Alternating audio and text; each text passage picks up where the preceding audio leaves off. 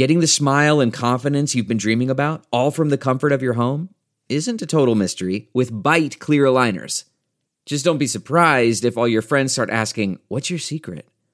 Begin by ordering your at home impression kit today for only $14.95. Byte clear aligners are doctor directed and delivered to your door. Treatment costs thousands less than braces, plus, they offer flexible financing, accept eligible insurance, and you can pay with your HSA FSA. Get 80% off your impression kit when you use code WONDERY at Byte.com. That's B-Y-T-E dot com. Start your confidence journey today with Byte. Welcome to Blue Mountain Village Voices. I'm your host, Andrew Sigwart. Joining me for a great conversation is Gemma Mendez Smith, Executive Director of the Four County Labor Market Planning Board. Gemma has spent more than 20 years serving our community, helping employers grow and helping people find great, meaningful work. I've had the pleasure of working with Gemma on our labor supply task force and a number of other community initiatives. She's a dynamic community leader and a true champion of developing others. In this episode, Gemma and I talk about the South Georgian Bay labor market, the importance of hiring newcomers, how COVID 19 has impacted women and primary care providers in our community, and how hiring people who need a chance can be one of the best strategies for recovery. While we talk a little bit about some recent data that the Four County Labor Market Planning Board has shared, I think what's most important about this conversation are the stories that the data represents. And Gemma does a really good job of telling those stories and sharing with us the insights that she has. So go ahead, grab yourself a cup of coffee or turn up the radio in your car and enjoy this episode but uh, yeah, it's it's really interesting um, how our I don't even know. I do know how I got here, Andrew, but it was never on my radar. So that's that's really interesting. But that's for sure. I think that's something we can talk about, and I think a lot of people, especially when you're younger, you feel like you have to have this defined path and there's this like plan and oftentimes it's more than that it's an idea but it's also uh, moving with the tide learning as you go continuous learning and seizing opportunities right i think one of the biggest things i always look for some if i'm hiring someone or i am talking to someone my children I always look for coachability. Are mm-hmm. you coachable? And I think if people remain coachable like all through their lives. It's, it's it's based on that continuous learning concept as well. You hear things from others that you would not have necessarily thought of for yourself. And and that that's what happened with me. You know being in this position i was open to somebody saying something and doing the things that would lead me to that something and then ending up here and never really having a path that i was my daughter has a path laid out. She, things are falling into place. She's making things happen for that path she's laid out. But but many of us and it didn't start off as the path she knew she wanted. It developed over a few years, but uh, she's got that path laid out. And uh, so she's very specific about the jobs she takes and it has to lead to this thing. Whereas some, most of us, it just happens on us. You know, it just like I was going in that direction and then someone said something and I kind of landed over here and wow, this is pretty cool. And I'm, I'm really excited about what I'm doing now, but never thought about it as a career, this thing as a career, right? I wonder. I have a I have a theory that it's a Gen X cohort dynamic. Mm and that we kind of came of age at a time when there was a lot of economic shifts, a lot of disruption in the in the economy, yes. and we came of age at a time when we were told it's going to be hard to get a job. You're going to have to be flexible mm-hmm. and adaptable. And I think we were masters at at pivoting and adapting. And I think, you know, boomers before us had clearer yeah. paths. And I think the younger generation is benefiting from a, a, bit of a different dynamic as well. So, yes, no, that makes sense. I wonder because that's my path is exactly like that 100% yeah. the same yeah yep. somebody saw something they said something and i was like ah yeah mm-hmm. let's give that a try because really when i was the age where everybody asks what do you want to do when you grow up and i thought i thought i wanted to be a nurse and in I was very fortunate in when I went to school. I did my uh, secondary, you know, primary and secondary schooling in Trinidad and Tobago, and I was very very fortunate. It was the only school that existed at, of its kind at that time, and my parents sent me there. And it's it was a education educational and vocational school. It was all girls, and we had to kind of decide what we wanted to do before we left. And uh, we were given co op opportunities. It was the only school that was doing that.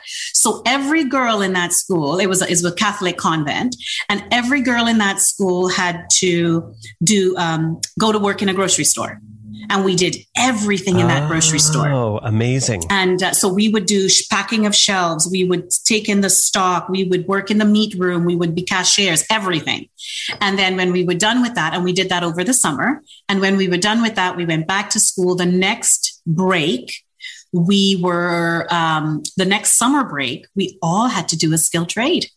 Oh, fascinating. So, so, what was your skill trade? And it was a partnership between the army and the school. So this big army bus would come and take us all, and we would go down to the barracks and we would do our training. I got in late on the, um, you know, on the inventory of things to do, and I ended up doing auto body repair. Wow. Yes. That is like my dream. Really? So I, I was like, I really wanted to do like woodworking or auto mechanics is what I Yeah. really wanted to do. But I didn't get in fast enough. And so I landed in this auto body repair. But I learned how to weld hmm and uh, you know take all the rusted parts off and put new metal on and and then I used I did I did the filler like so back then it was the the um you did everything by hand right so you would put the filler on Yeah. let it dry hand sand it you know down to, to to smooth then you'd paint and all so we did everything. And at the end of that it was uh, so the summer and on um, our independence day in trinidad is august 31st so on August 31st, there was the Jeep, the Army Jeep, hmm that that was open, and uh, the uh, president of the country was standing on that, and it was the one that I worked on to help paint and get ready. It was so exciting. Wow. So, um, so then I did that, and then the third year of school, because we in Trinidad, depending on when you write your major exams and stuff, I was done high school at 16. And so we had to choose where we wanted to go. And I thought, okay, I want to do nursing. And it was then the traditional careers. It was the traditional careers of you worked in the bank, you did clerical, you did uh, child, you know, nursing or something like that. So I really thought that nursing was it for me. And so I did a co-op in two nursing homes, a maternity nursing home and a regular private nursing home. And so I did everything. I was, I, I guess what you would call in today's terms, a PSW. So we did all of that work. We helped with the patients and everything. And it's really what I wanted to do. But then I was, um, Trinidad, I- didn't see myself having opportunities. And uh, my uncle invited me to Canada, and I thought, yep, I got nothing to lose. So I'm, I'm out of here. so my parents and I, we worked out a deal where I was going to come for one year and uh, be in Canada for one year. And now 34 uh, years later, I'm still here.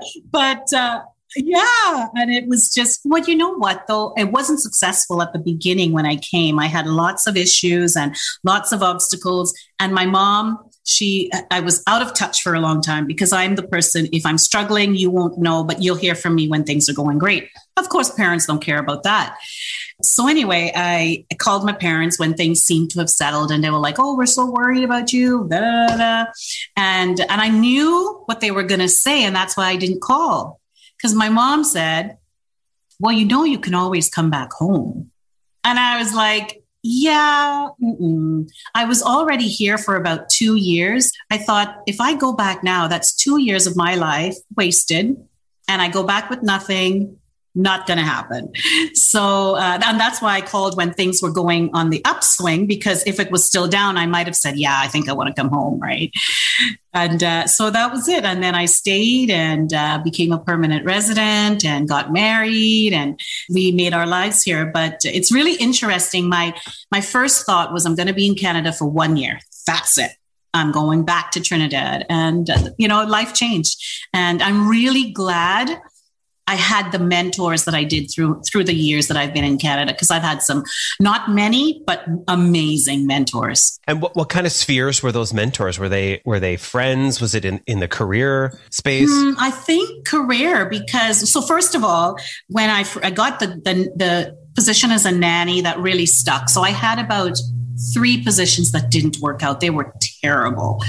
And I was just about to give up hope. And uh, I met this woman. She interviewed me and she said, um, Okay, so I need your references. I was like, Oh, don't have any good ones to give you. And she said, It's okay. You tell me, you give me the names, and I'm used to sussing out whether it's a personality thing or it's an incompetence thing, right? And so right. she called me back and gave me the job and trusted me with her only child. and uh, I worked for her for uh, a year and a half. And I only left when I was planning to get married and I had applied for permanent residency it was really interesting. It was a different relationship. She and the mentoring was more around um, you're part of our family, and uh, she would give me the car because part of that whole process I had to go to school. So in the evening I had classes after work, and she would say to me, not every day. I mean, when I, you know, take the car, you, you know, get to school, come back. When I came back from school, uh, there was dinner. If I didn't have dinner before I left, it was in the fridge. You know, that kind of, it was, we were a family. And, yeah. uh, and that really kind of, I was able to do the things that I needed to do to move forward. And then um, I went to work at a major university in Waterloo after I got married. And um, I always wanted to do different things. So every time an opportunity came up, it's like, oh, yeah, I'll try that and I'll try that and I'll try that. But this last opportunity that came up about almost 20 years ago now, uh, I just needed something closer to home, Andrew. It was like, yeah, it was just, I just need something close to home. I have three young children. I'm getting home when it's dark and I'm leaving when it's dark because I'm driving so far to get to work. And the, the position came up. I applied with no, with no hopes of anything. Just let's give it a shot. And my father-in-law, he had faxed in my application for me and uh, he called, he, two weeks uh, later, I saw him and he's like, so how did it go? Did you hear back? And I was like, nothing nothing, absolutely nothing. And uh, I think a couple of days later, I got the call. You have the interview. 85 people, Andrew, applied for that position. Wow. And uh, I got the call. And it was funny. I got the call on Friday and she said, you know, we want to offer you the position. Take the weekend to think about it. And I'm like, nope, don't need to think about it. The answer is yes. And she's like, but, you know, is it okay with your fam? Blah, blah. Nope, I don't even need to talk to my husband about it. It's good. We're done. And um, and was that uh, was that out of a market at the time? Like, were you living? Where were you living, and where did you take uh, that we job? were living in Bruce County, and the job was in Bruce okay. County because I was working an hour and a half one way before right. and it was just like a lot oh, of people go through yes. that for sure and so of course i was willing to do it but uh, i was so grateful i remember the first day driving home in september from this job and it was starting to get dark and i was like my home i could still see it before before I got home.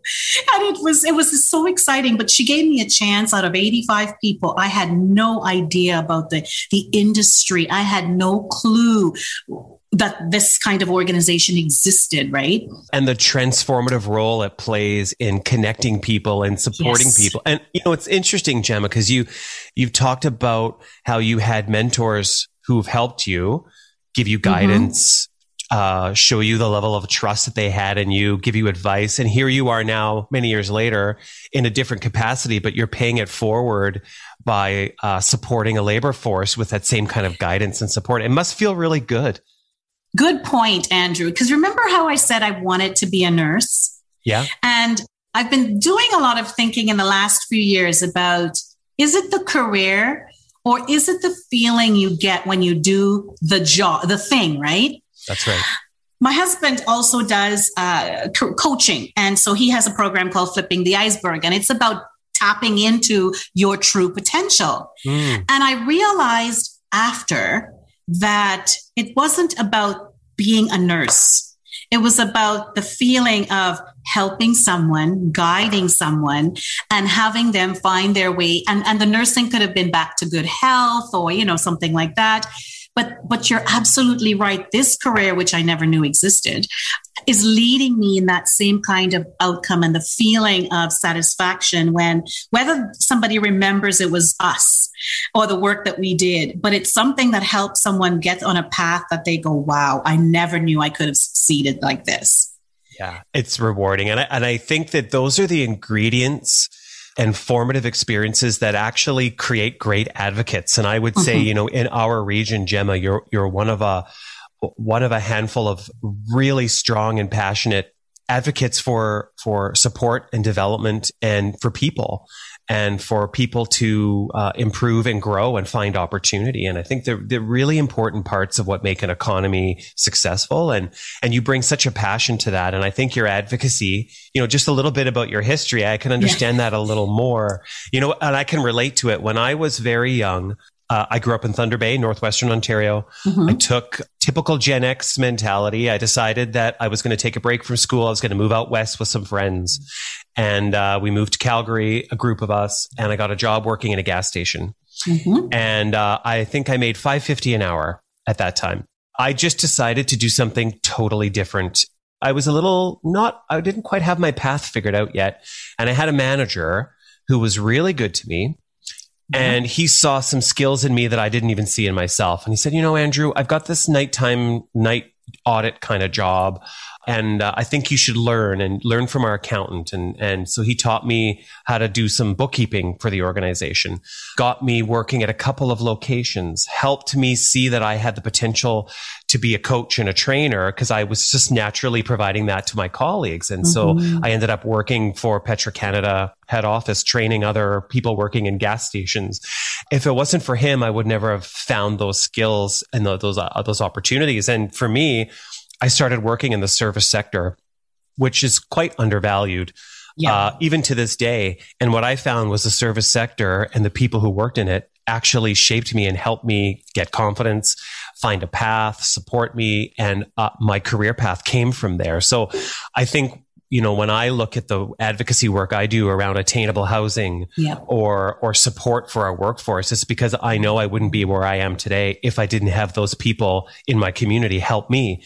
So I think that's what drives me at the end of the day. It's it's it's less the task at hand and it's more the coaching and guidance I received many years ago, you know? Yeah. Yeah. I think I think it's so true. I know um, the one person that I can name, she was the executive director who hired me here. And I remember the first my, within my first couple of weeks, uh, she looked at me and she said, I can see you being the face of this organization. Andrew, I was hired as the administrative assistant, right? And here's this executive director saying this to me. And I'm like, what are you talking about? right. And, and then she starts to, you know, I think you need to take this course and I think you yeah. need to take this course. And uh, the organization invested in me and I invested in myself and my part and my husband was amazing because we had three young children and I have to go away for school a week at a time. And so parenting and I'm off for the whole week. Like I'm off site for the whole week, wow. right? and she is and she's just encouraging me and he's there saying do what you've got to do i've got this and we're working as a team because together we're all succeeding and then um I get the job and I'm like, I don't think I'm ready for this. Like, this is no, no, no, no, no. What are you people doing? And then the minute, and, and again, he said to me, he said, listen, you are in this position, whether you like it or not. Now do it to your best of your ability. Learn what you need to learn, do what you need to do. And he was, so he's also an amazing coach, always behind me saying the things when I, when I lose my confidence a little bit, mm-hmm. it's about, you can do this. Just learn what you need to do and right. Uh, and and right and so anyone I, I think one of the things that people need to understand is sometimes someone's pushing you outside of your comfort zone and it's for your own good. That's right. and you need it. You you, you need, need people who you trust, who can yes. be honest with you, and you need yeah. to challenge yourself to be vulnerable to say, I'm going to listen to this. I'm going to take yes. it in. Yeah. And it takes time. It takes time. I, it's one of the things I've learned even through, you know, this, this past year with COVID, you know, I still have lessons to learn in that yes. in terms of opening up, listening and challenging myself. And I think, you know, if, if we can do that for ourselves and we have that support system around us, that's, you know, part of what, what makes it successful, right? Yeah. Yeah. No, now, it's, it's amazing. Coaching, coaches in your lives need to be like put on this well, not a pedestal, but you know what I mean. The value that a coach brings to us in our lives. It's um, and you know, even if I think if you were to say something to me negative, Andrew, and I would the first thing I would think about is what part of that is true and what do I need to learn from that statement? Yeah. And and, and, rather than saying, "Oh, Andrew's just on something today," he's just not feeling. What? what where is that coming yeah. from? It. I always try to look at it from what am I? What have I done to to create that reaction or that response from someone? Um, and is that something I need to fix? Because if I focus on fixing the the the parts of me that um, and i'm not talking about fixing in the world of andrew. It's fixing in the world of me. Can i be a better person? Right. Right? Yeah. and yeah. how do i use the information i get and uh, make me a better person? I think we will always be happy content and really um, feeling really good about ourselves because we know that our com- comparison is always to me. I don't have to compare myself to you um, because if I do that, Andrew, I'll be thinking, Andrew's on CBC, he's doing this, now he's doing a podcast. Why can't I be doing those things? Rather than going, this is great, Andrew. That is so awesome for you. What what do I need to do in my world? Right? That's right. To, to do to be as excellent as you are in yours, and um, that's where the coaching comes in, and really opening and listening and, and learning from others. And being open to hearing from others and asking yes. others for that kind of feedback. And yeah. you, it's so easy to isolate yourself. And I think that's one of my biggest worries in, in terms of where we are now is so many people uh, are under so much pressure that yes. you kind of start to shut your ears and close your eyes a little bit. And I think now's the time to lean in and get as much of that feedback as possible, even when it's difficult. And that's, yes, that's, I think what we're all kind of struggling with right now. Let me ask you a question as it relates to uh, the team that you lead now. So how yes. do you take all of these learnings and experience and, and how do you, how do you deploy that in, in leading the team that you, you support today? Oh boy. I, am so glad I do use it because that would have been a tough question. um, one of the things that I, I really look at is giving people chances. And I mm. think that stems from the fact that I've been given many chances and, I, and this is where I landed. And what I mean by that is, that as an employer, I have hired, we have hired people with no experience in our field at all. I, we recently hired in the last round of hiring, we hired somebody who was in Canada, who just landed in Canada a month before or a couple of months before we hired them. Wow. And I looked at the resume first of all, and it was, I was looking for somebody with very particular skills. They needed attention to detail and, and some, a few other things. And I looked at their resume, their past experience, and while I knew the name of the company didn't exist in Canada, I looked at what they would have had to do in that job. And I knew that they would bring those skills that I was looking for. And as I looked deeper, it, this is really interesting, Andrew. As I looked, so right, I've got them on the short list. Now we're getting ready for interviews. And I looked at the resume one more time just to be sure that this, you know, I really do want to interview this person. And the person was from Trinidad and Tobago, which is where no. I'm from, right? And I thought, what are the odds? So then I was like, okay, I've got to give this person at least an interview, right? And then um, it worked out. It worked out. They were hired. And in the interim, um, we started talking about, oh, so you're new to Canada and this is great. Love to have you on the team. And spouse is working, a mechanical engineer working with a, a um, you know, just as a logistics person at a, a company. And uh, no, no, no, no, no. Those skills just. So we started making connections in the community, and now he's actually using his skills, and they they've been here just over a year. And those are the experiences as an employer. I think I keep saying to an employer through the work that we do, give new immigrants a chance they Absolutely. bring skills. They have lots to offer the organization. And if I were to turn around as a hiring manager in our organization and not value that same advice, where would we be today? And that person is one of our valued employees. And I'd hate, actually, I, I was almost going to lose her. And I said, no, please don't leave. I'm begging you, please don't leave. and uh, well, who doesn't fund- love to hear that? I know. And our funding is, is it's precarious. We get funding on an annual basis. So I was asking her to take a big leap of faith on this organization. She did it, it paid off. And then somebody else, we've hired at least two or three people that were just fresh out of school. And um, it's like, you know what? I know they're going to leave us, but we need to give these young people a chance. We need to give them the experience. So, as an employer, um, there are some tasks that we would need experience for. We need you to jump in and do this role really well. But yeah. there are some positions that we can let go of that need to have someone have experience and we be that training ground for them. Sure. And we've done that very successfully with a couple of our young people. And so we have a range of ages in our in, in our workforce. We don't hire people based on gender. We don't, you know what I mean? We don't, we don't yeah. hire because of those things. We hire because you've got the skill and based on your interview and your, your personality, you will fit the team and you will work with, and, and the additional pieces you will bring those skills that we're lacking, right? Yeah. We have got an, a dynamic team, varied team, and um, and what I like about that is I can I can say without a doubt that we as an organization practice what we ask employers to do in our in in hiring. We offer training. We have a very small budget, Andrew, but one of the things that I've negotiated with our board over and over again is the training budget never goes away. And it's a small smart. budget. But if every year we all take small learnings that help us do our jobs better, can you imagine the value um, that yeah, we're delivering to our community every single year? We're growing as individuals, and so every year you should see better work coming from this organization. Yeah. Well, it's a it's a double or triple bottom line. So you're you're achieving your outcomes, you're investing in people.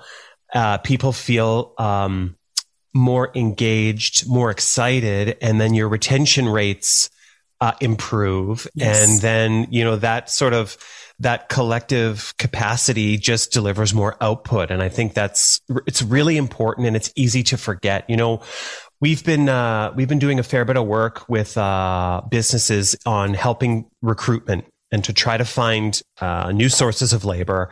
And I, I had an interesting conversation with uh, an employer recently. Uh, did a pretty big uh, um, ad campaign uh, around uh, job seeking, and the feedback I received was, you know, we mostly received resumes from offshore uh, or uh, outside of Canada, and so mm-hmm. it didn't deliver for us. And you know, your your conversation is making me think. This conversation is making me think a little differently, in that is sometimes there are opportunities there that we're just not seeing. Yeah. So you know, my my question to you is how you know businesses that might not be used to hiring new Canadians or not, might not be tapped into the temporary foreign worker program or or understanding how to read a resume that comes from uh, halfway across the world and figure out how to identify those skills. You know, what's your advice on how to how to how to dig deeper there? To find yeah. talent? So I think so. So let's just talk about the offshore uh, uh, uh, resumes that you get. And if an employer gets a resume that that talks about an express entry number, yeah, that's a valuable candidate. Okay. Because yes, because here's the deal. This has nothing to do with temporary foreign workers. What okay. it has to do is the way that the government allows permanent residents into the country. So mm. what will happen is, as a as a perm, as a person seeking permanent residency in Canada, uh, in my home country, I have d- filled out, completed my express entry, and there are points associated with that individual. If you get a resume across your desk that is asking you to hire them and they're laying out their skills. And many times it comes unsolicited. You may not have a job advertised or anything. Yeah. What they're asking to do is literally be your employee for at least 12 months. Because the uh, express entry, what happens is to add points to your application and uh, on a monthly basis, sometimes maybe quarterly, but Immigration and Refugee and Citizenship Canada, they have these express entry draws. And if the higher the num your points are, you're going to get drawn to finish your application into Canada. If you, right. as an employer, have offered me, a resident of Trinidad and Tobago with an express entry, uh, a job, my application gets bumped to additional 600 points. Wow. With, with the express entry system within 12, within 12 months, you can have someone in your place working for you and they are legally entitled to work in Canada. They bring all kinds of resources because one of the things to even um, qualify for express entry is higher levels of education and resources like money to look after your family when when you come here. So they come with a lot of value and a lot of things to share with you as an organization. So i wouldn't put that aside too quickly. I would look and see if there are connections to what they are what they have as skills and knowledge and why you might be able to use that in your company and really work towards hiring. The second place that employers might look for a workforce that is quite viable are those international students, Andrew, mm-hmm. that have mm-hmm. completed their training in Canada. And very recently, the government also announced some um, some expedited processes where they are allowing Canadian graduates, international graduates in Canada, to apply for their their their permanent status in Canada. And uh, many of a lot of that will go with a full time job for 12 months. So, so amazing. you need, yeah, you need 12 months of employment. So you need a letter from the employer yeah. stating that they're offering you full time employment. There are certain NOC codes that go with it. So there's a little bit of, of yeah. massaging around this, but it's a great opportunity. It is. I, People I know are one stuck of, here. mm-hmm. Well, I know one of the challenges that uh, the tourism sector had, and I don't know if it's changed in Ontario, but there was certain NOC codes that were that were not uh, permitted. So you had yes. to be a, have a supervisory or management yes. position. I don't know if that's still the same. I know that's been an advocacy point to try to uh, find different pathways uh, yeah. because sometimes a, a, you know an entry level job or a frontline job will lead to that supervisory yes. position especially yeah. in tourism or or the service sector where there's such a, an opportunity for career growth. So I feel like there's still some tweaking for that policy, yes. but but, yeah, um, there is still tweaking for that policy, and maybe now is a good time for some advocacy around. I think so. Uh, yeah, um, because of those two factors. The thing we talked about earlier that the temporary foreign worker applications are not really being approved at this time because of what was posted on their site that's going to be a big challenge for particularly in our Grey Bruce, Perth, Huron counties. Yeah. That's going to be a big challenge. Agriculture, uh, service sector. Yeah. Yeah, I was on a call last night uh, around agriculture for another um, community, and that's exactly what we talked about. Agriculture is going to suffer significantly. Uh, when COVID hit a year ago, over a year ago now, people had already had their their permits and they were already entering Canada. Some had some of it had already arrived, and uh, but now that everything is shut down, for instance, I know Trinidad and Tobago just completely shut down their entire like the country's completely shut down because the cases are starting to mount, the numbers are growing. And so there won't be anyone leaving and there won't be anyone going in. So, so there again, and if those uh, applications aren't being approved, you have employers here who can't fill those jobs. I'm, I'm actually concerned about our food supply because if we don't, and the cost, because if we don't have enough people to harvest and do all of those things, we won't have as much. And uh, there may be some some uh, resources that and costs will go up because it's costing em- employers and farmers more to do this work. So I think that we could see that triple that ripple effect happening throughout the region. I think what I would say to employers is really have an open mind to the people that are already here. Yeah.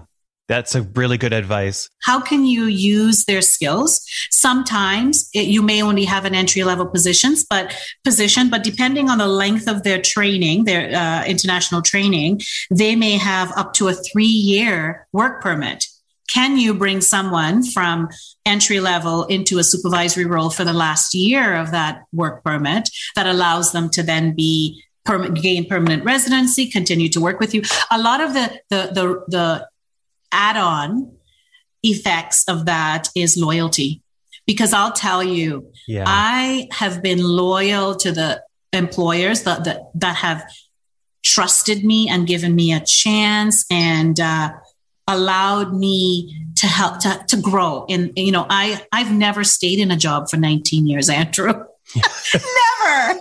it's pretty rare. It's pretty rare in our cohort for sure. Yeah. And so, I mean, I've done different roles, but the thing is to be with this small of an organization for 19 years. And every time I might consider leaving, the conversation at home is, Are you sure? yeah. This is a, yeah, yeah, because the environment that you work in and your ability to make an impact and be supported yeah. matters. Probably, yeah. it's probably the most.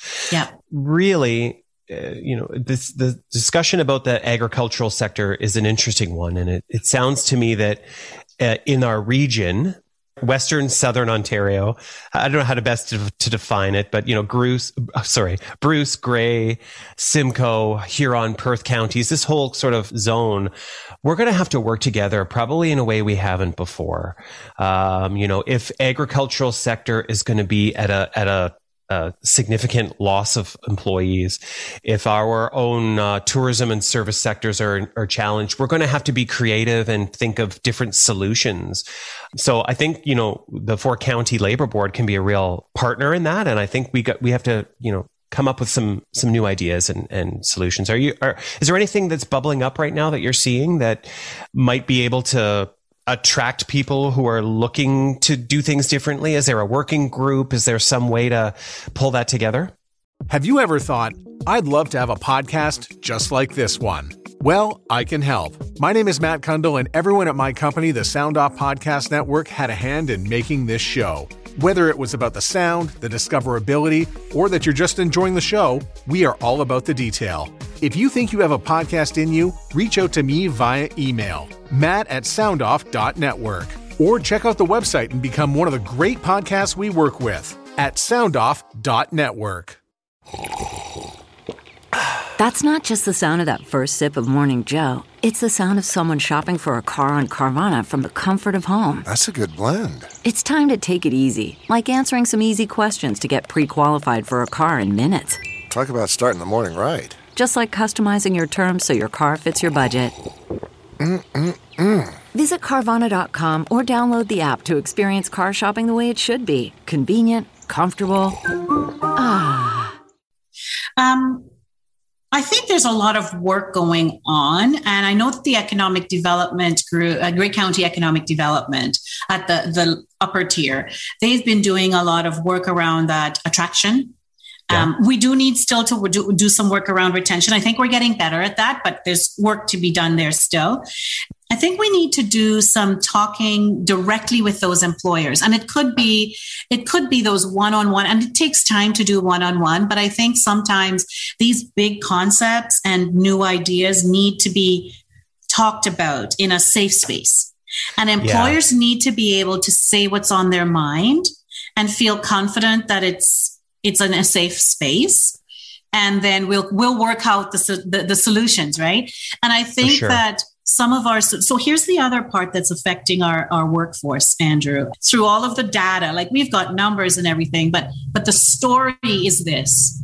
Women are most significantly impacted by this COVID 19, the pandemic, the shutdowns, the schooling at home, the, the lack of child, not the lack of childcare, but the fact that we are in yeah, this- unpack that a bit for me. Talk, talk to us a little bit how w- women are being um, more impacted. What are the some of the factors? Yeah, what what we've seen is that women are usually more so than than than males are the the care providers. And it could be care providers, even in the sense of, and we talked about this millennial and uh, and Gen X, kind of the Gen X population. In between that, caring for parents, caring for children and we're in the middle of that piece right? And so there's a lot going on. So it's i will actually uh, take it out of the the caring for children but the dependent care right. whichever di- direction it leads us.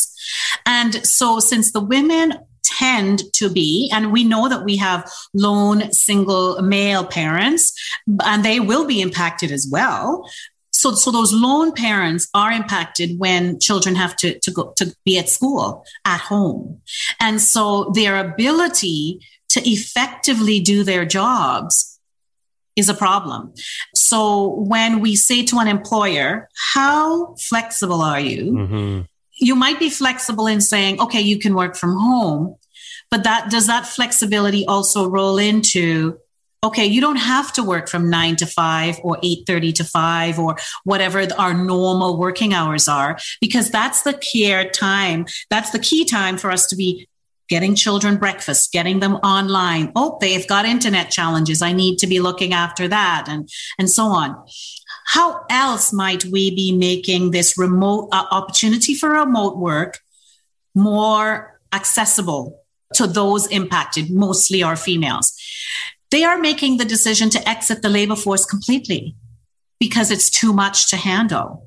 And so, if as an employer, I value the skills that that employee brings, what do I need to think about that is the most valuable pieces to our organization. And so, for instance, if I have someone working part time or full time, but their job doesn't require public contact, I don't care when you do that job. You could do it at midnight when the children have gone to bed and you've you've had some time. It could be done at two o'clock in the morning if that's the best time for you to be creative, as long as the job is done. So, do we need to stop looking at hours people give us? and say, I need this job done. Yeah. There, there are ways that we, I think the pandemic has just thrown us into this whirlpool of, um, listen, you cannot, you cannot sail the boat anymore in the direction that you wanted to because there's this huge whirlpool you're coming up or you're in right now. What do we need to change to, to stay afloat? Do you think it's a question of, of mindset and reassurance, or is it a question of layering on a bit more uh, process and policy? So, if I give you, an, I'll give you an example. Sometimes I think w- what I observe is everyone's lack of comfort around working from home. And we're so mm-hmm. trained by the eight or nine hour workday or the seven and a half hour workday and being at your desk, taking your break, going for your lunch that I think there's a lot of self imposed pressure, uh, or just an old paradigm that drives our thinking. And so what I've tried to do in our organization is to say to people on a regular basis, look, it doesn't matter what hours you work. You need to take care of your child today. You need to, uh, you know, take this day off, and you need to, you know, work tomorrow evening. What, whatever.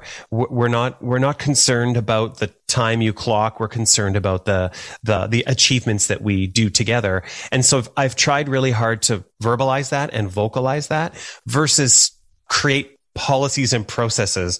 But I'm wondering, you know, do you think that that's going far enough right now, or do we need to look at more creative processes to sort of make people feel more secure in that environment? Because I'm concerned. I don't. I don't want team members to leave the workforce because they don't have that structure or they need more support. Yeah. So, you know, any advice on uh, how we could do that better or what you've seen that really works? I'll tell you this you have two types of employees ones who can function with that knowledge that, hey, I can do my job whenever I need to and I'll get it done. As managers or whomever is collecting that output, will see the achievements and the successes. And you do have some employees that need the structure. What we have found in one of the research pieces that we did around precarious employment and the worker impact survey that we did last fiscal year what we found out is that there are um, many people who are not comfortable working from home. And so they don't have confidence in their ability to work from home. And so offering it to them as an option, actually, I think it confuses the, the reality even more and it's more daunting for them. I think for some people, you need to put structure around it. And for some others, if we're going to say you work from home, and there are some others who just take it and run with it. And I have both in my employed. And I have staff that we are essential because we provide training and we provide government services but they and they have the ability to work from home. We have provided them with the equipment they need to work from home. But some people like myself i feel more productive when i'm in the office. I have everything i need and i'm able to not be distracted.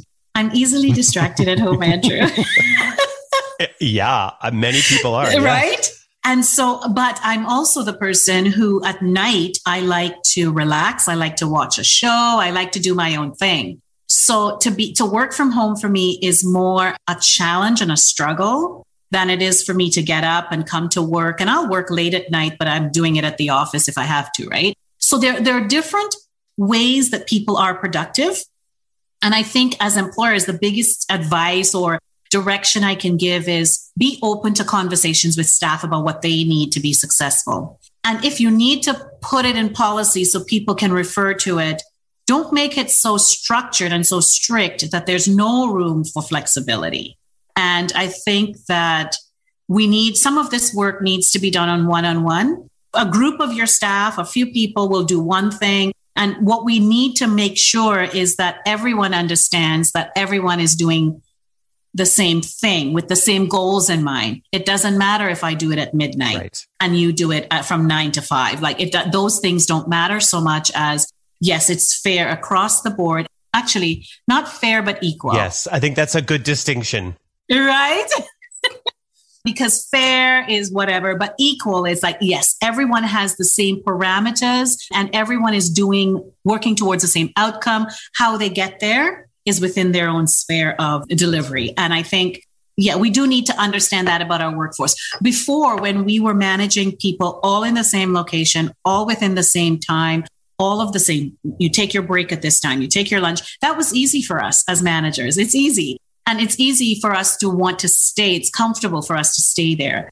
But I think right now with COVID 19, it has given us enough opportunity to try new things. And I think it's when we try new things, we realize, well, you, you discover what you didn't know, right? It's like, I never knew that about this individual, or I never knew that about our delivery process, or I never knew. And, and one of the things I can give as an example, our training, we've always provided in person. We felt that if we were preparing people for the workplace, then they needed to be in person, and this is what they needed to do. And what we found is we have a higher degree, we have a, a lower d- attrition rate with online training. Interesting. Yes, people are learning how to deal with their anxiety in a classroom setting through online learning because they're showing up, but they don't have to be immediately in this be in the same space with with strangers. Being if called upon by the teacher. Yes. And so they're they're finding we've we have had a lot of input from our participants over the last months that we've been delivering online learning. And we have noticed that our attrition is a lot lower. So we are now looking at how do we make sure that an online learning experience still prepares people effectively for going into a workplace? Because remember, we're not training people to fill positions that are virtual. We're filling in person positions. So we do a, lo- a lot more work around learning to deal with anxiety, putting things in place. So, uh, you know, we have a lot of supports. If you need us to be there your first day, we can be there to coach and support you. But what we would like to say to employers is don't um, open up your minds to the ab- availability of that local labor market because you, Andrew, mentioned attainable and affordable housing. We have talked about uh, you and I and the team, the South Georgian Bay, the group, about the the fact that we need reliable and affordable transportation right. for people. And so let's ask our employers that when you're looking at how you'll meet your workforce needs, don't forget you've got a local workforce. And let's talk about what we can do as service providers, as ourselves as a, you know, as doing a very specific program, but other employment service providers in our region. How do we work together to use the talents that exist or develop the talents that you need within our community? And I think that the loyalty that we will build with that particular workforce. Listen, we've had people say, Thank you for giving me a chance. This is the first thing I've completed in my entire life. You know, we have some people who've never completed high school, they've never been told, Yes, you can do this. And when they finish our program, they're brought to tears because they, they've never accomplished something that said, You're, You've done this, right? and and then they go out and they get a job and they are able to keep that job for years we've got a few people from our very first cohort we did for hospitality and tourism still working with the with the same employer amazing. we've got the same thing when we did manufacturing and these are individuals who told us if it wasn't for this program or this training or this trust or the things that you've given me as skills i would not have been able to secure and retain this job. And so as employers keep that open mind because even if somebody's resume came across your desk and it was and you've interviewed them and it was a horror show and you did not you didn't think that you know what? Some people are ready to change and they're ready to learn and they're ready to to give it another go and i would like to say to employees let's do that together let let us as a community the work that you do in combination with the work that service providers in our region do let's work together to get our local individuals sustainable Yeah. in our community And the thing is, there's so much opportunity in the, the sectors that you've mentioned, uh, and there's so much need. So it seems like an, it's an obvious solution, and yet it doesn't rise to the top of the priority list for a lot of employers. Why do you think that is? Is it just that we're sort of hardwired to look for specific skills and we just we have a bit of tunnel vision? I think so, Andrew. When we look at our hiring managers, yeah. you know, they are usually people who have gone through a, a specific process. And this is what we know, and this is how we've always done it. And unfortunately, and we've had success, remember, we've had success doing it this way. But now that we're having greater struggles, and you know, we talked about, we were talking about struggles that we're experiencing within COVID, but some of these struggles existed before COVID, right? For sure. We could not find people in our local labor market. Before COVID, we were a 4.9%. At one point, we were 2.9% unemployment rate, Andrew. I know, it's, it's unheard of. And we had, exa- and we had jobs that were being advertised. So so when we start to, the people that we work with as, as an organization, but other service providers as well, are some of those people have not been engaged in the labor market. So they're not counted right. in our unemployment rates. So when we look at the unemployment rate as 2.9%, now we're at 6.3% currently. Some those are that's not even looking at the people who are not engaged in the labor market. People who we can tap into by giving them skills making sure that they meet, I mean, making sure that they meet what the employers are looking for, but then the employer willing to give them a chance, even if they don't have a work history or if they've had a poor work history or a bad reputation and all the things that come with living precariously, then we need to give people a chance. As an employer, how many times, I don't know, Andrew, I know you do because you you think this way, but how many times would an employer think about the person who just couldn't make it into work today, not because they're they have a poor work ethic. Something happened that was beyond their control. And when you are living precariously, other things like your family safety and those things are priority, even as much as earning a living. But when something happens, you, you've got to deal with it. Many of us have networks. I can call on I have somebody I can depend on. If I can't get this done, he's there. Make sure we, we coordinate schedules. There are some people in our community that don't have that network. And so when something happens, they resolve it themselves. And so they can't come to work, resolve it, and then really, can we be a little bit more lenient, but allow people to grow? Yeah, grow yeah. within. And I think sometimes it's it's remembering that as an employer, you might be that only support network that that person has. And how you interact with this individual could make or break their experience. So you could literally be that, that turning point for that individual by providing support. And I think it's important to remember that. I, I have experienced that along the way personally as a youngster who needed some guidance. My management career, many times I have been very patient with individuals and I've had colleagues who say, Andrew, you're being too soft. You're, you know, you got to be tougher. But what I have found is at the end of the day, it's tougher to be patient. You're being tougher by being patient and by actually providing the care and the time to work with people. And, and, and it does drive better results, but it's a paradigm shift in your thinking. Yeah. And some people have never had that. And once they experience it, you have got that person in the palm of your hands forever because they've never been trusted before. They've never been given a second, third, fourth, fifth chance before. And I mean, I'm saying all of this with limitations. Like you don't keep giving and giving without realizing that this is not going to work out. So, so of course we make those decisions. But I think our first, I would like our first response to be, well, let's see, let's, let's try to work this out. And I recently had a youngster who I spoke with and he had some issues and he had just started his job. It wasn't even, he didn't even finish his three month probation and there was an issue with transportation. He couldn't go to work for a week. And and I'm like, oh my gosh, does that mean you're going to lose your job? And and he was looking for housing. There was a lot going on for stabilization for this person. He needed to give uh, re- references for housing. And he gave his employer said, yes, I would do it. His manager said, yes, I would be. And then whoever else he gave. And they made one call and that was to the employer. And the employer vouched for him. And the landlord called him right away and said, We've spoken with your employer. The, the apartment is yours. So, check mark. Perfect. That was off. Yeah, right. Then he went on to work with the transportation. Within a week, he had transportation and his housing was secured. He had a friend he could stay with until he could move. All of those things fell into place. And then he went back to work the following week.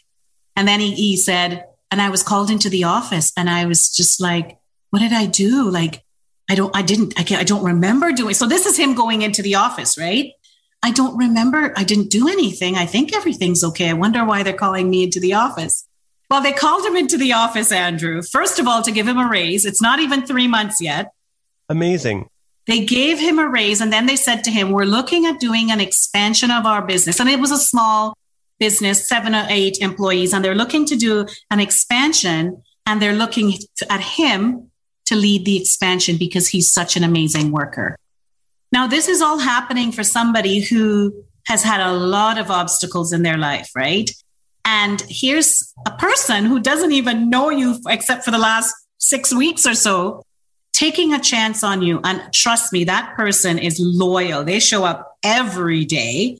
They stay long and they do what needs to be done. Because I remember talking to them and saying, uh, I said, "Oh, I didn't even get lunch today till 1.30 because we just had to get this job done, right?" So when employers go outside of those those um, guideposts like three months probation, you better show up every day, you better do this, you better do that before we will trust that you're a good employee how can we, by what we're doing, build trust in that employee just organically from the from day one? Yeah. We're not waiting for you to prove yourself for three months. We're just trusting that you're going to be on a good employee until you prove differently. Yeah. Well, it's like the system is set up in a way to filter people out at the beginning instead of layer them up.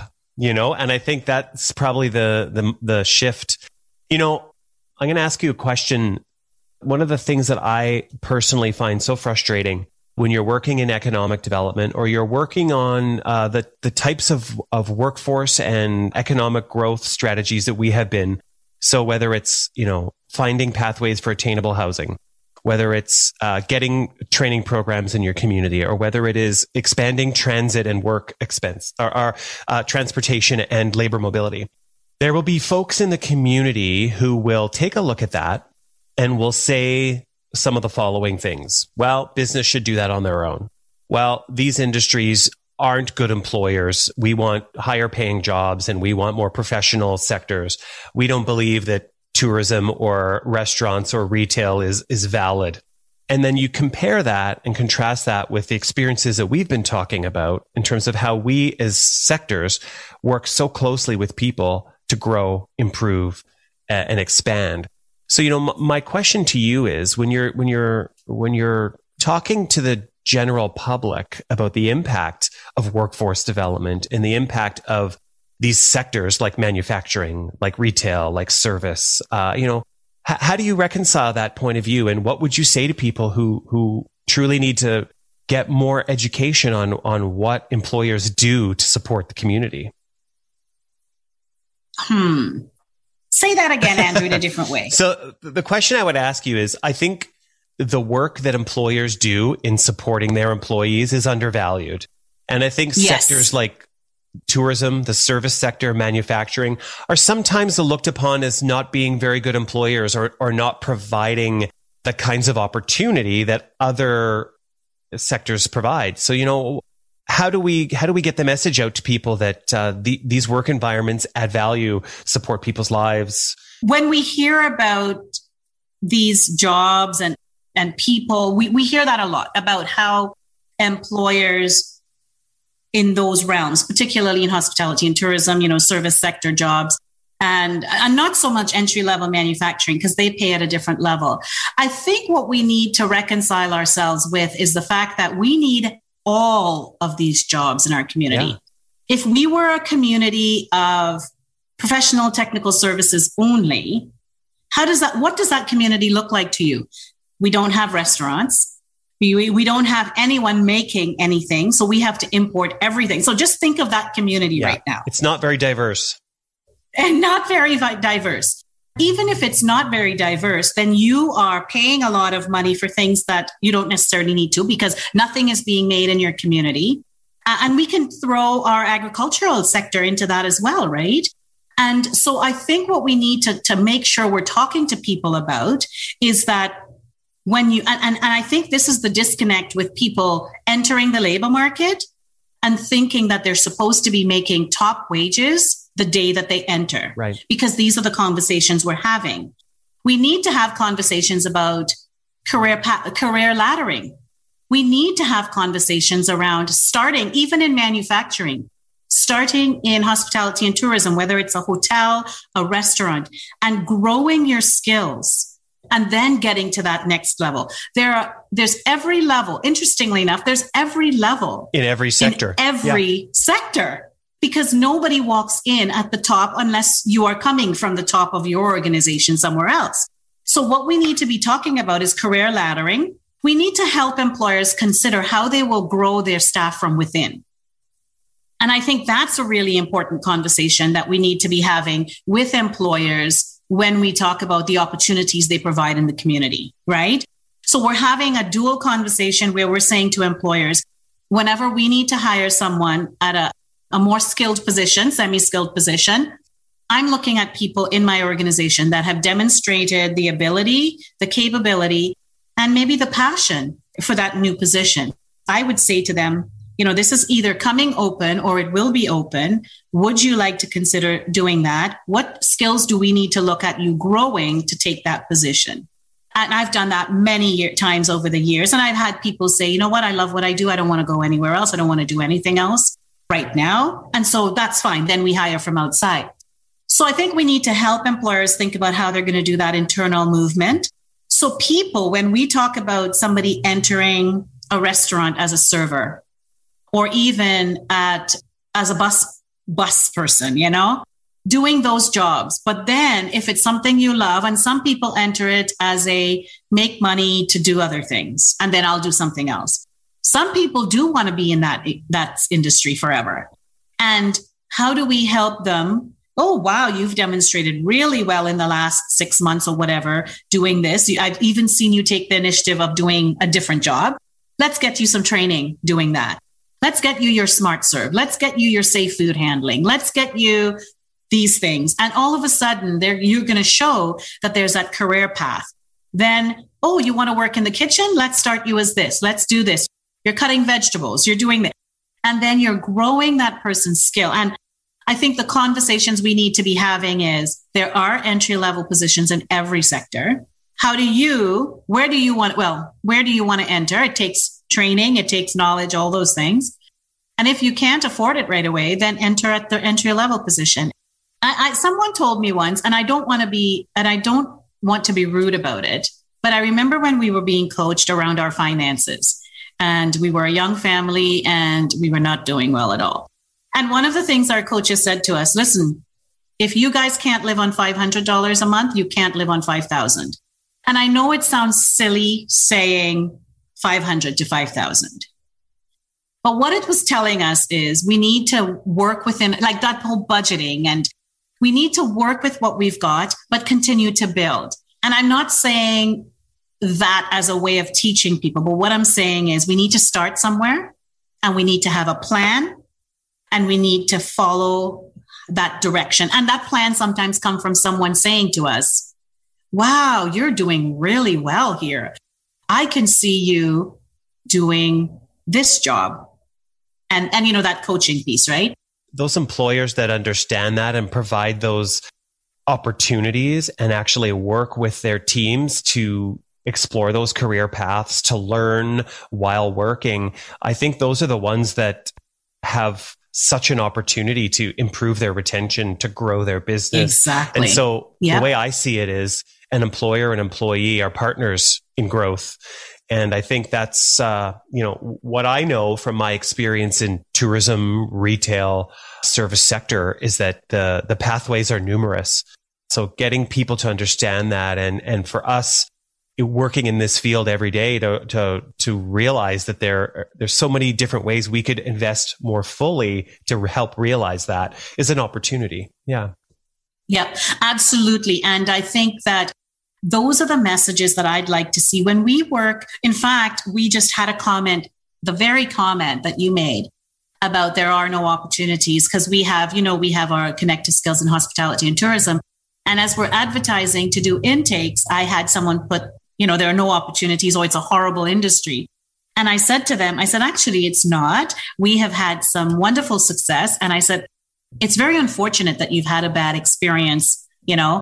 And then they talked about whatever. And I said, it's unfortunate that you had an employer, that you had that bad experience, but there are many amazing employers out there in this sector because we don't want people to go on that message thinking that all employers who hire within hospitality and tourism or, or, or operate within that are terrible employers. In fact, I think most of them, when I hear from employers that are heartbroken because they can't bring their staff back because the restaurant, just as they were getting ready to open, is now closed and you know all of these things it breaks my heart. And you cannot tell me that that as an employer who's going to treat their staff poorly. That's right it's an employer. And we also have to consider i think there's an, a feeling out there that if you own a business you're automatically making money. And so if you're paying me whatever minimum wage or whatever that is that you're you're you're not being fair.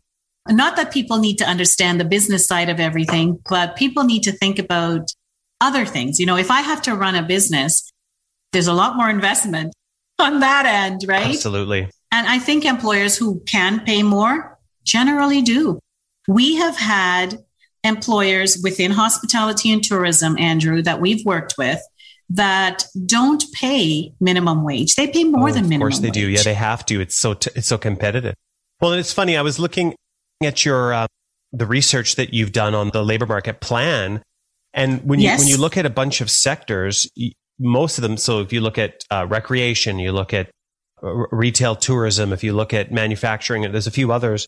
We're indexing in our region at a higher percentage than the province in terms of wage growth. So you know the the numbers are sort of showing that. I think we still have a way to go to maybe equal say a toronto market or or another market. My my question to you is that growth arc what is that what, what what do you see that being driven by? Is that the labor scarcity? Is it employers wanting to invest more? Are we playing catch up i think it's a combination of employers really looking at two things scarcity and retention. It is much more expensive to hire new people every year than it is to be able to keep the ones that you've already there's there's a there's already a knowledge base built up. You want to bring that experience back. And so i think employers are really looking at first of all the scarcity in our region and it will become worse now that with covid and recovery though andrew when we looked at recovery in our sectors accommodation and food services as a sector within hospitality and tourism economy has rebounded and quite well. And when we started pre-COVID, we were we lost 9,000 employees uh, through that COVID period between February and December of 2020. And by December of 2020, so we lost at the beginning, you know, between March and so on. And by December, we were almost back up to pre COVID levels. We were at 8,600. So we know that people still want to, first thing, people still want to work in the economy of hospitality and tourism, in, in accommodation and food services. There are opportunities out there. So that's what we do know. And when you look at our, so the opportunities exist within the four county region.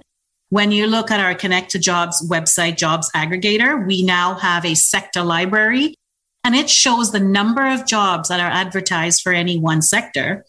And I'll tell you, accommodation, food services, retail, arts, rec, and culture, those are all coming in at really high numbers. So, people, there are still so many opportunities in our region.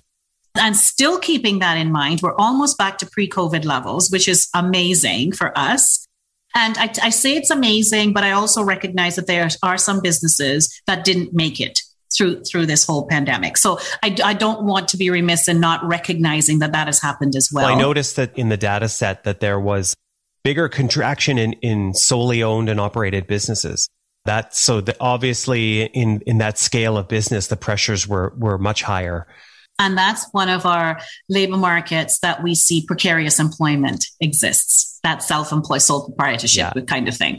But the second thing I wanted for us to observe about that is although we are almost back up to pre COVID levels before this third shutdown, that is, we still had job opportunities that were going unfilled in our region. So keeping that in mind, that the jobs that are being advertised right now is really to kind of get caught up from where we were, where we lost in COVID.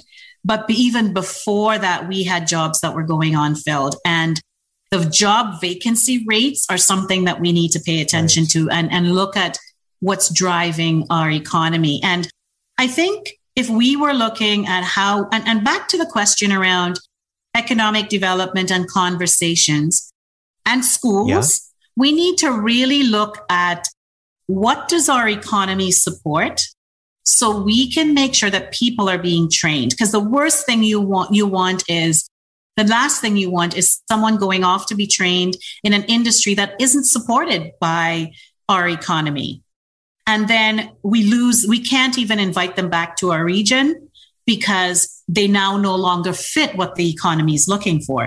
So making those connections to what is available in our economy locally and making sure that our youth know where the opportunities exist. And, and for those youth who can't go right off to college or university, the stat is somewhere around 90% of high school grade 12 students will tell you they're going off to college or university. And I would say, I don't know, maybe 30 of them actually do. Wow. So it's a big difference between plans and actual. Yes. And, and, and some of it has to do with finances. Some of them just can't afford it. Some of them maybe have said it because that's what was expected. And and some of them just really didn't have a plan right? And so what we want to say to all of our youth is here's where you can start and here's where you might be able to end up. And and typical example we had a young lady i know of a young woman who did her co-op at a local dress shop let's say and really loved the experience. Went off to do fashion and that training at college, running a business, fashion business. Came back and at 23, I think, bought the business from the owner. Wow. I love hearing stories like that. Yes. So it's, and she's still running a very, very successful business. And I've known her for since I've been working at this organization. So 20 years later, she's still running a very successful and she's an astute businesswoman.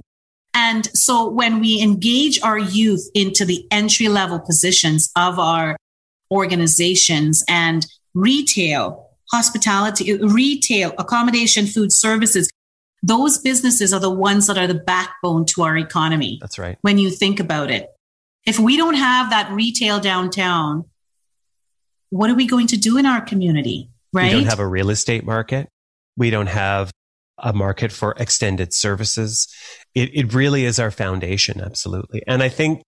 No, and I was just going to say so we need to make sure that people understand how the economy works and how everything, we can't go advocating for one particular type of business or sector and leave everything else unattended because we will do a disservice to and anything can disrupt that right who would have thought that we would be here today pandemic has shut us all down. We need to think about how we support our foundation in our community, in our economy, and then we build up from there. But the thing is, you don't break away the foundation when you're building up, That's right? right. You have to rely on it and support it. You have to rely, yeah, and you have to make it strong before the rest can grow. And so I think we need to, to look at it differently, really.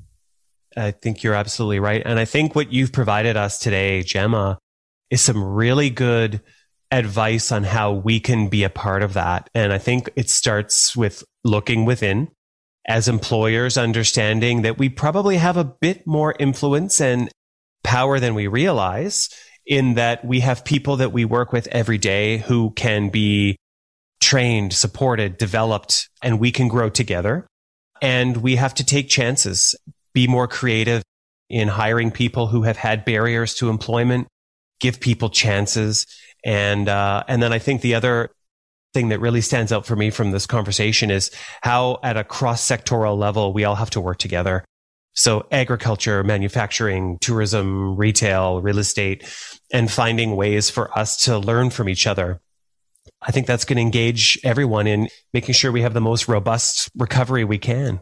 I was at a retirement event recently. And that's one of the things that one of the people on the event said, you know, it's about this siloing. We have been so proprietary in the way that we do business and the way that we're thinking. I think we need to let go of that and start sharing, sharing in, in the point of view that maybe my experience and what I've done will help your business and uh, help you be a stronger business in our community. Because really, that's what we should all be working towards. But the thing, the way that you operate and some of your processes that make you a successful business, I think that it's time to share. It's time for us to share and help others be as successful in our community, even if they are what's the word? Co-opetition? Co-opetition. Exactly. But it worked it, at the end of the day it works. And i think that's the thing we have to we have to remember. Thank you so much for your time today. Gemma your organization provides so much support and opportunity. And I'm wondering for those listening, how, how can they get in touch with you? How can they reach out to the Four County Labor Market Planning Board? We are on the web with planningboard.ca and all of our reports are listed there. You can take a read. If you see anything of interest, please call us at 888-774-1468 is our toll free number. And it's probably the best way to get a hold of us executive director at planningboard.ca if you wanted to get a hold of me and say i'm crazy you're crazy. You can do that too because i might be crazy but i have some winning ideas. You sure do. And you know on behalf of the whole you know blue mountain village community i want to thank you for your partnership over the years. You've been a central force in our labor supply task force and you have brought us concept that has really shaped how we do our business. And that is you bring data to the table and you encourage us to be driven by data. So we've talked a lot about soft stuff today, but the truth of the matter is it's all driven by data and you do such a good job of that. And I just want to thank you on behalf of, of the whole community for the great work that you do. And I don't think we would be the successful community we are without that support. So I encourage everyone listening today, reach out to Gemma, take advantage of some of the opportunities and resources they have. They're, they're a really strong support partner. Thanks for listening to Blue Mountain Village Voices, a production of the Blue Mountain Village Association. For more, go to bluemountainvillage.ca.